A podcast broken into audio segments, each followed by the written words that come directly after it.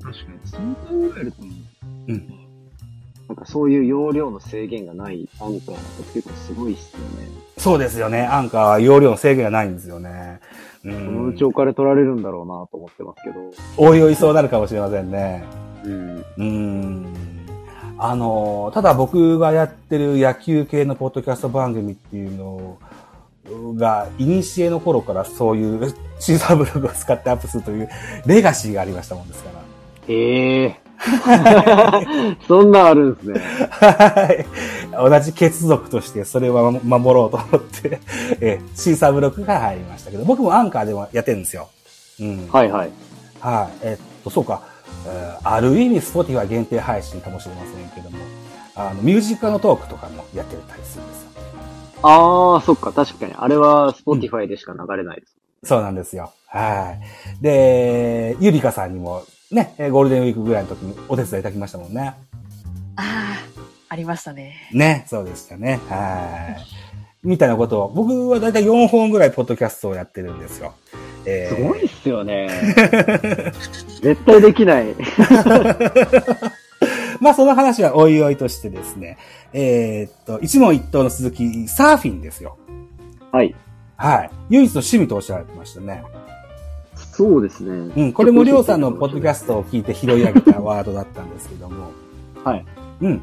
歴はどれぐらいになるんですかレッキーは、うん。うん大学入ってすぐ始めたんで、うん18の時始めて、うん。う今年ん。29なんで、もう10年。おーえっと、ちなみに、えっと、今は関東圏にお住まいだと思うんですけども。はいはいしご出身っていうのはまた地方の方からなんですかいや、出身も神奈川、出身神奈川ですね。あ、じゃあ同じなんですね。あー神奈川の川崎です。あ、川崎。へえ、そうなんですね。えっと、ゆりかさんも、あの、横浜スタジオに近いところで、そうです F ね。 FM ラジオ撮ってらっしゃいましたよね。ええはい、そうですね。今今、すそげえの近くに住んでますね。じゃあお二人神奈川県にご在住神なん奈ですね川。に。はい。実は知ってお引き合わせしたんですけどね。なるほど、なるほ ど。ありがとうございます、それは。そうなんですよ。うん。でも大丈夫、大丈夫というか、ゆりかさんはね、えー5月にご結婚されたばかり、新婚さんでいらっしゃいます。ええうんあ、そうなんですね。はい、新婚です。はい。僕も去年のはい8月に。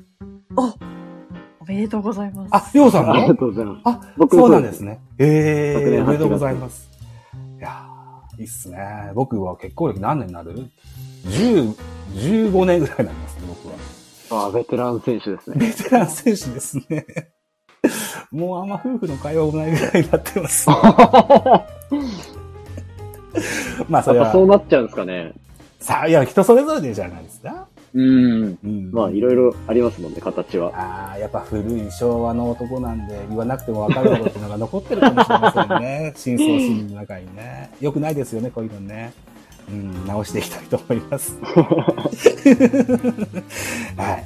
えっ、と、最後の、あ、サーフィン、サーフィン。サーフィンっていうのは、ロングとショートってあるんでしょ確か僕したことないからわかんないですけど。ああ、そうです、あります、あります。え、どっちの方をされてらっしゃるんですか基本はショートの方でやってますね。あ、ショートの方なんですか。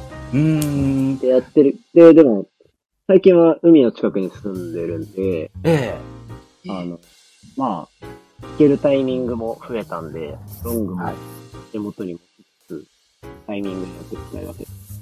え使い分ける。あ、そうなんですか。ショートの魅力とロングの魅力、魅力はまた違うもんなんですかそうですね。なんかまあ、う長いやつの方が、ちょっと、ゆ、イメージゆっくりめというか、うーん。で、ショートの方がなんか、キビキビ動く、ほ短距離走、長距離走的な感じですかね。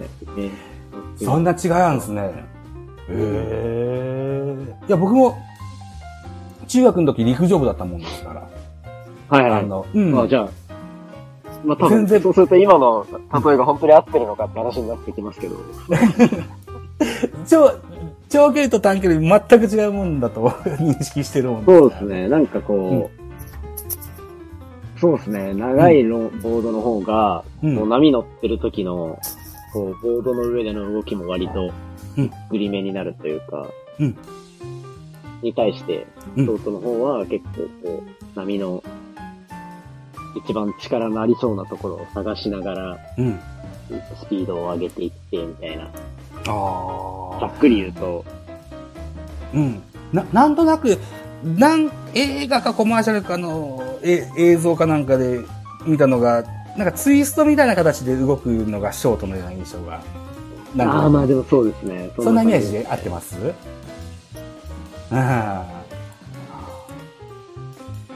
ーえっ、と、サーフィンを始めたきっかけなんてあったりするんですかサーフィン始めたのは、うんいや、特になんかもともとちょっとやりたいなと思ってた。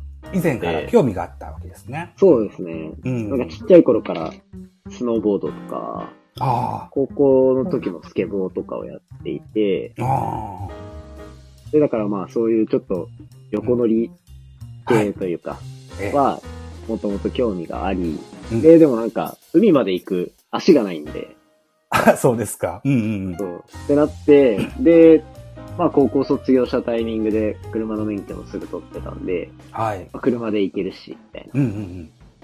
ところで、で、なんかまあそのきっかけで始めたって感じですかね。なるほどね。今、あの、スノーボードもやってたっておっしゃられたけれど、僕もスノーボードやってた時期があって、はいはいはい。これはもう100%目的はモテるためでした。いやでも、そんなこと言ったら僕のサーフィンだって結構そんなようなもんですね女の子との出会いのために始めたのがきっかけだったんですけどね。あまあで、まあ、スノボの方がやっぱいますけどね。女うの子は、ん。そうですよね。うん。いますね。もう、別に海の中いた時って女の人あんまりいないです。ああ、そうか。そうですね。ああ。まあ、いうんますけどね。最近は多分多いとは思いますけど。それでもやっぱなんか、あんまり同世代うん。はいなかったかな。ちょっと上の世代の人が多いですね。女の人だと。ああ、その上の世代の人たちが、りょうさんぐらいの年年齢の時にですよ、えー女性のボディーボードブームなんてのがあったんですよね。へえご存知いらっしゃらないですかね。うん。ー、知らなかったです。あなたですか。えっ、と、ボディーボードって、ショートの、あの、サーフィンよりももっと短い。ビート板よりちょっと大きいぐらいですかね。そうでで、すね。ね、胸に当てて、えっ、と、波に乗るっていうスポーツが、えっ、と、今から何十数年ぐらい前にブームがあったことがあって、そういうじょ女性の方が多く参加されてたっていうのを覚えてますよ。ああ、そうなんだ。はい。そうなんです。その人たちがハマってサーフィンに移動したパターンもあります ね。あり得ると思いますよ。うん。はいえー、ということで、最後、5個目ですよね。将来の理想像はスーパーマンとおっしゃられま した。どのような意味だったでしょいや、なんかう、うん。まあ、何でもできるうん。っていう状況、自分で基本何でもできるみたいなうん状。況にしたいなっていうのが理想的なこう状況ですあって、うん。どういうことかっていうともう、なんか例えば、なんか仕事、新しい仕事しようとしてるとか、ね。なんか新しく、なんか例えばメディアを立ち上げるとか、なんかビジネスやるとかってなった時に、あの、基本全部、ああ、それやったことあるわ、みたいな状況に持っていけると、うん。あの、まあ、すごいやつっぽい雰囲気も出るし、はいいいじゃはないいですかは。い。わかります。はい。あと、単純になんか、できないことを減らしていくのが結構好きなんで、うん。っていうので、何でもできるような人間になってるっていうのがうん、理想像として、それをまあ、一言でスーパーマン って訳しました。なるほどな あー、それが将来の理想像なわけですね。そうですね。だからもう最近は、もうなんか、何かと仕事ばっかしてますね。ああ。えっと、ポッドキャストは音声のメディアですし、YouTube は映像のメディアですよね。う。うんん。で、なんかメタバースが人気があるって聞いてたりするんですけど、ああ、そうですこのね辺も。りょう僕さんあは、のうん。データ分析の、なんかデータサイエンスっていう仕事をしてるんで、えでまあ、簡単に言えば、人のオンライン上にあるデータを分析して、えええ企業の中で働いてたら、そのお客さんのデータ分析すると、うんこの人がめっちゃいいお客だとか、はい。逆にこの人サブスクやめちゃいそうとか、みたいなのをこう AI で予測したりとかはをする仕事をしてるんですけど、い。うん。それの、まあ次の時代えを見たら、なんかその、メタバースとか、え。え NFT とかで言われるような、え。ええ。 Web3 って呼ばれるものとの掛け合わせが面白いんじゃないかなと思って。ああ、なるほど。うん。っていうので、そういうメディアを今立ち上げて、まあ文字の媒体もちょっとやってるって感じですね。文字の媒体。そうですそねう。基本なんかこう、解説記事みたいなのを自分でサイト立ち上げて作ってます。そうなんですか。サイトを立ち上げられて。そうですね。あーえっと、どのようにけん、あ、あれか、えー、りょうさんの、おーリット、なんとかにアクセスすればそれがわかるんですかねなんていうサイトか。あー、いや、そこ、そっか、それを、うんそもそも、インクツリーを多分もう最近使ってなかったから、さっき久しぶりにそこに貼ってあるのを見たんですけど、あ、そうで すか。あーそこにはじゃあ入ってないわけですね。そうですね。うん。どのように検索して出てきますかねえー、っと、ちょっと文字載せますね。 あ、はいはいはい。コメントも打てますからね。あ、三福さんこんばんはいらっしゃいます。気がつかなかった。ごめんなさい。ゆりかさん拾ってって言ってんじゃん、コメント。タイミングが、ごめんな さい。あ、打って、打っていただきました。はい。はい。なんか、メディアのタイトルは、フえァンジブルアナリストっていう名前にしていて、ファンジブルアナリストと読むんですね。はい。うん、あのーなんか NFT とか、えな、んかワードで言う、その略称って、ノンファンジブルトークンはい。の略なんですけど、え、あれってなんかこう、今まで、例えば、なんか、オンラインでアートとか出たら、ピペって簡単にできるから、え何えが本物かわからん。はいっていうのに対して、なんか新しい技術使ったら、どれが、そのオリジナルのものでどれが贋作でみたいなのがわかるっていうのが、え、ノンファンジブルっていうのが大体可能っていうのなんですけど、えあ、、大体不可か。大体不可。出てふか。はでい。ノンファンジブル。だからファンジブルっていうのが大体可能っていう意味なので、うん。だからまあなんか、ちょっと皮肉っぽく、この分野で分析屋さんとして、うんめっちゃ名を馳せたところで、別に誰でもできるから会話聞くよね、みたいな。そんなちょっと皮肉を込めて、ファンジブルアナリストっていう名前をつけて。へえ。えっと、ポッドキャスタ、ポッドキャスト化した時には、あの、概要欄にこれ、う、打ちますからね。あ、ありがとうございます。 今コメントを残してるけど、うん、アーカイブはまたしばらくしたら非公開にしようと思ってますから。はい、うん、はい。えーっと、でも、今度の土曜日ぐらいには、ポッドキャストにしようと思いますので、うんうんちょっとだけね、えーお待ちいただけたというふうに思います。えー、ということで、えー、5問の説問をね、えー、お答えいただいて、その解説もしていただきました。皆さんありがとうございました。ありがとうございます。え、で、お話の中でちょっと言わせてもらったんですけど、YouTube を見させていただいたという時、こあとはいはいはいがあって、この時に、確かこの回だったと思うんだけどな、朝日新聞のポッドキャストのイベントに参加されるんですよね。あ、そうです。参加します。ね。えー、ポッドキャストミーティング2022、9月23日の開催だそうです。金曜日のえ祝日。ーめっちゃ嬉しかったっすね。こうれ。ん。そうそうたるメンバーが出られて。ね。ですね。うん。しかもこれ、参加無料なんですよね。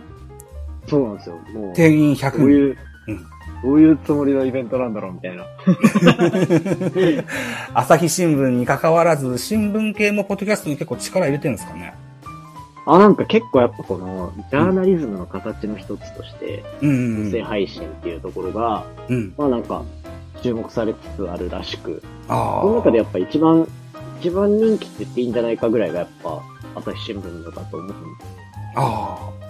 まで、あそそこをの、軸に、他の会社の人も来て、いろいろ話すとかっていうイベントになってるみたいですね。はい。ということで、これがに9月23日開催で、りょうさんのお出出番がその当日の4時から5時半の間の交流ブース2ですかね。っていうのがあれ確か。 ?1、1も出ないんですかね、あ、一部出ますかごめんなさい。あの、あ、多分、いや、わかんないです、わかんないです。僕ホームページを見てメモったんですけどもね。あいつもじかゃなあうん正確かもしれない。 いやわわかんないですね。詳しくは、朝日新聞のポッドキャストイベントで検索してくださいね。はいで。応募締め切りがぜひ遊びに来ていただけるとはい。ぜひ遊びに行っていただけたらと思います。応募締め切りがありまして、9月の4日日曜日の23時59分までの締め切りな、そうなんですけども、定員100名ですぐ来そうですよね。いやーもう絶対来ると思いますうね。ーん。なんか僕以外のチャンネルの人気、 すごいんで。 いや、レオさんも すごいじゃないですか。いや、これは、あのーなんとなく予想はつくというか、ああ、あの、どの番組がどれぐらい聞かれてるんだろうなっていうのが、えあの、毎日ランキングに張り付いてたんで、僕、ポッドキャス そト、うですか Spotify 独占配信になる前。え。はいはいはい。毎日更新してるから、ええ。あの、1日あたりでどれぐらい伸びて、1週間あたりでどれぐらい伸びてっていうのが、ええ僕の手元で手に取るようにわかるわけですよ。へえ、そうですか。そうです。で、そのデータを見つつ、うん。どのランキングに行った時こんな感じっていう数字を見ると、うん。まあその、ランキング、例えば10位ぐらいのうん。番組がどれぐらい聞かれてて、うどれぐん。らい人気なんだろうみたいなのが、うん。イメージつくというか、あ、そうですか。ってなると、うんいやすげえだろうな、みたいな。100じゃ全然足りないでしょって感じの想定ですね、僕の中では。耳が痛い。あの、今日、 今日ちょうど確認したんですよ。僕のランキング。Apple Podcast のか、かなんですけどね。えっと、スポーツ部門の野球カテゴリーで9位でした。おー、はいはうい。ん。だ、で、おっしゃられた100足りんぐらいだと思います。うん。直近のが、いつだっけな。この間の土曜日にアップしたのが直近だと思うので、もうすぐ1週間経つんですけどね。今そのじゃ、あの、ランキングにあるみたいですね。ううんん。うん。まだまだ頑張っていかないかな、言ってるんですけどね。そうですね。僕も、僕もまあ日本一を目指している身ではあるので、そうですよね。うん。数字にはシビアに行きたいなと。まだまだ勉強は必要と思う。僕、 個人的にも思っております。はいゆりかさん、この新聞、朝日新聞のポッドキャストイベントご存知でいらっしゃいましたそうですね。あの、うん元からこちらは知っておりました。ご参加の予定なんですかあ、参加したいなーって思ってて、去年ですね、行こうと思ったんですけども、日程が合わなくて行けなかったので、ああ、そうですか。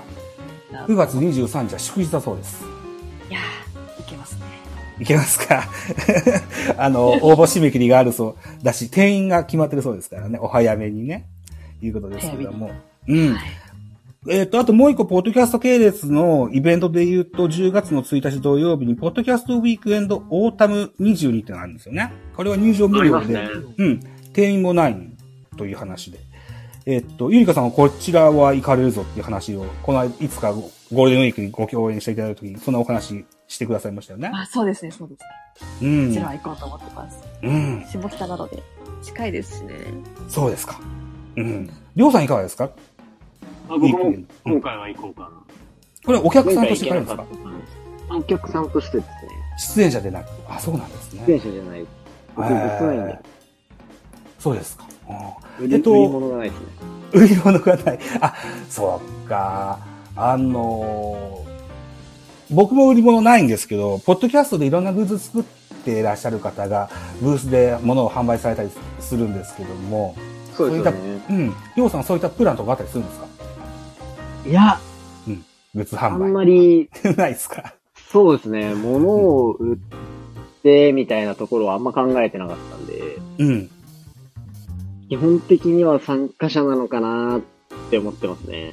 ああ、そうですか。ああ、でも、直接有名ポッドキャスト配信者とおしゃべりできる場でもありますしね。うんめめったにないですよね。うん。そうですね。うん。で、今喋っておりますこのアプリ、ラジオトークも、あの、このポッドキャストウィークエンドに、えーブースを出す、出すそうです。どのようなあそうなんですかうん。そうなんですって。で、公式の、あのーアカウントが発表してました。う。うんん。で、どのような形で誰が行くのかはさっぱりわかんないですけど、あんたブはいースだけは抑えてあるそうです。はい。ぜひ偵察してやってください。お二人。 見に行きます。よろしくお願いします。はい。あ、そう。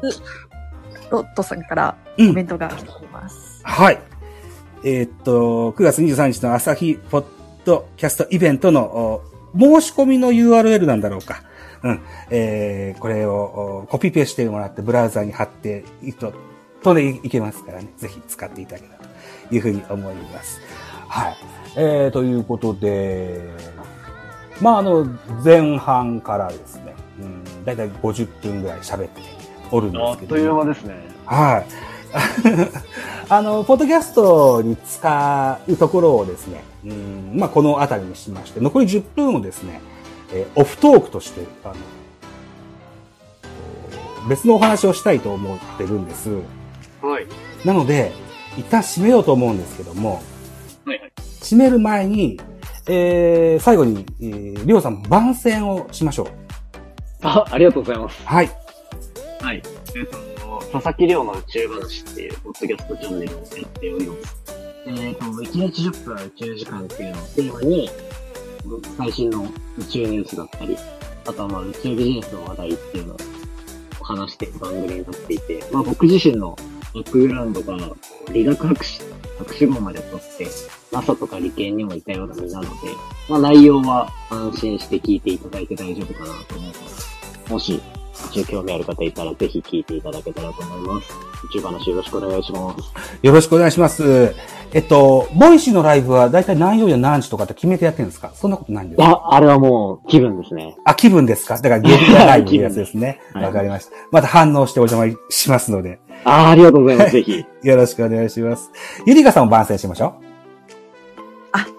ありがとうございまう。す。はい。えっと、ラジオトークですと、ゆりかの気ままにラジオっていう番組をやっているのとえ、あとまだ2回しか上げてない番組ですと、あのー、でこぼこ散歩道っていうところで、もう日常の話をしておりますので、よかったらゆるりと聞いていただけたらと思います。はい。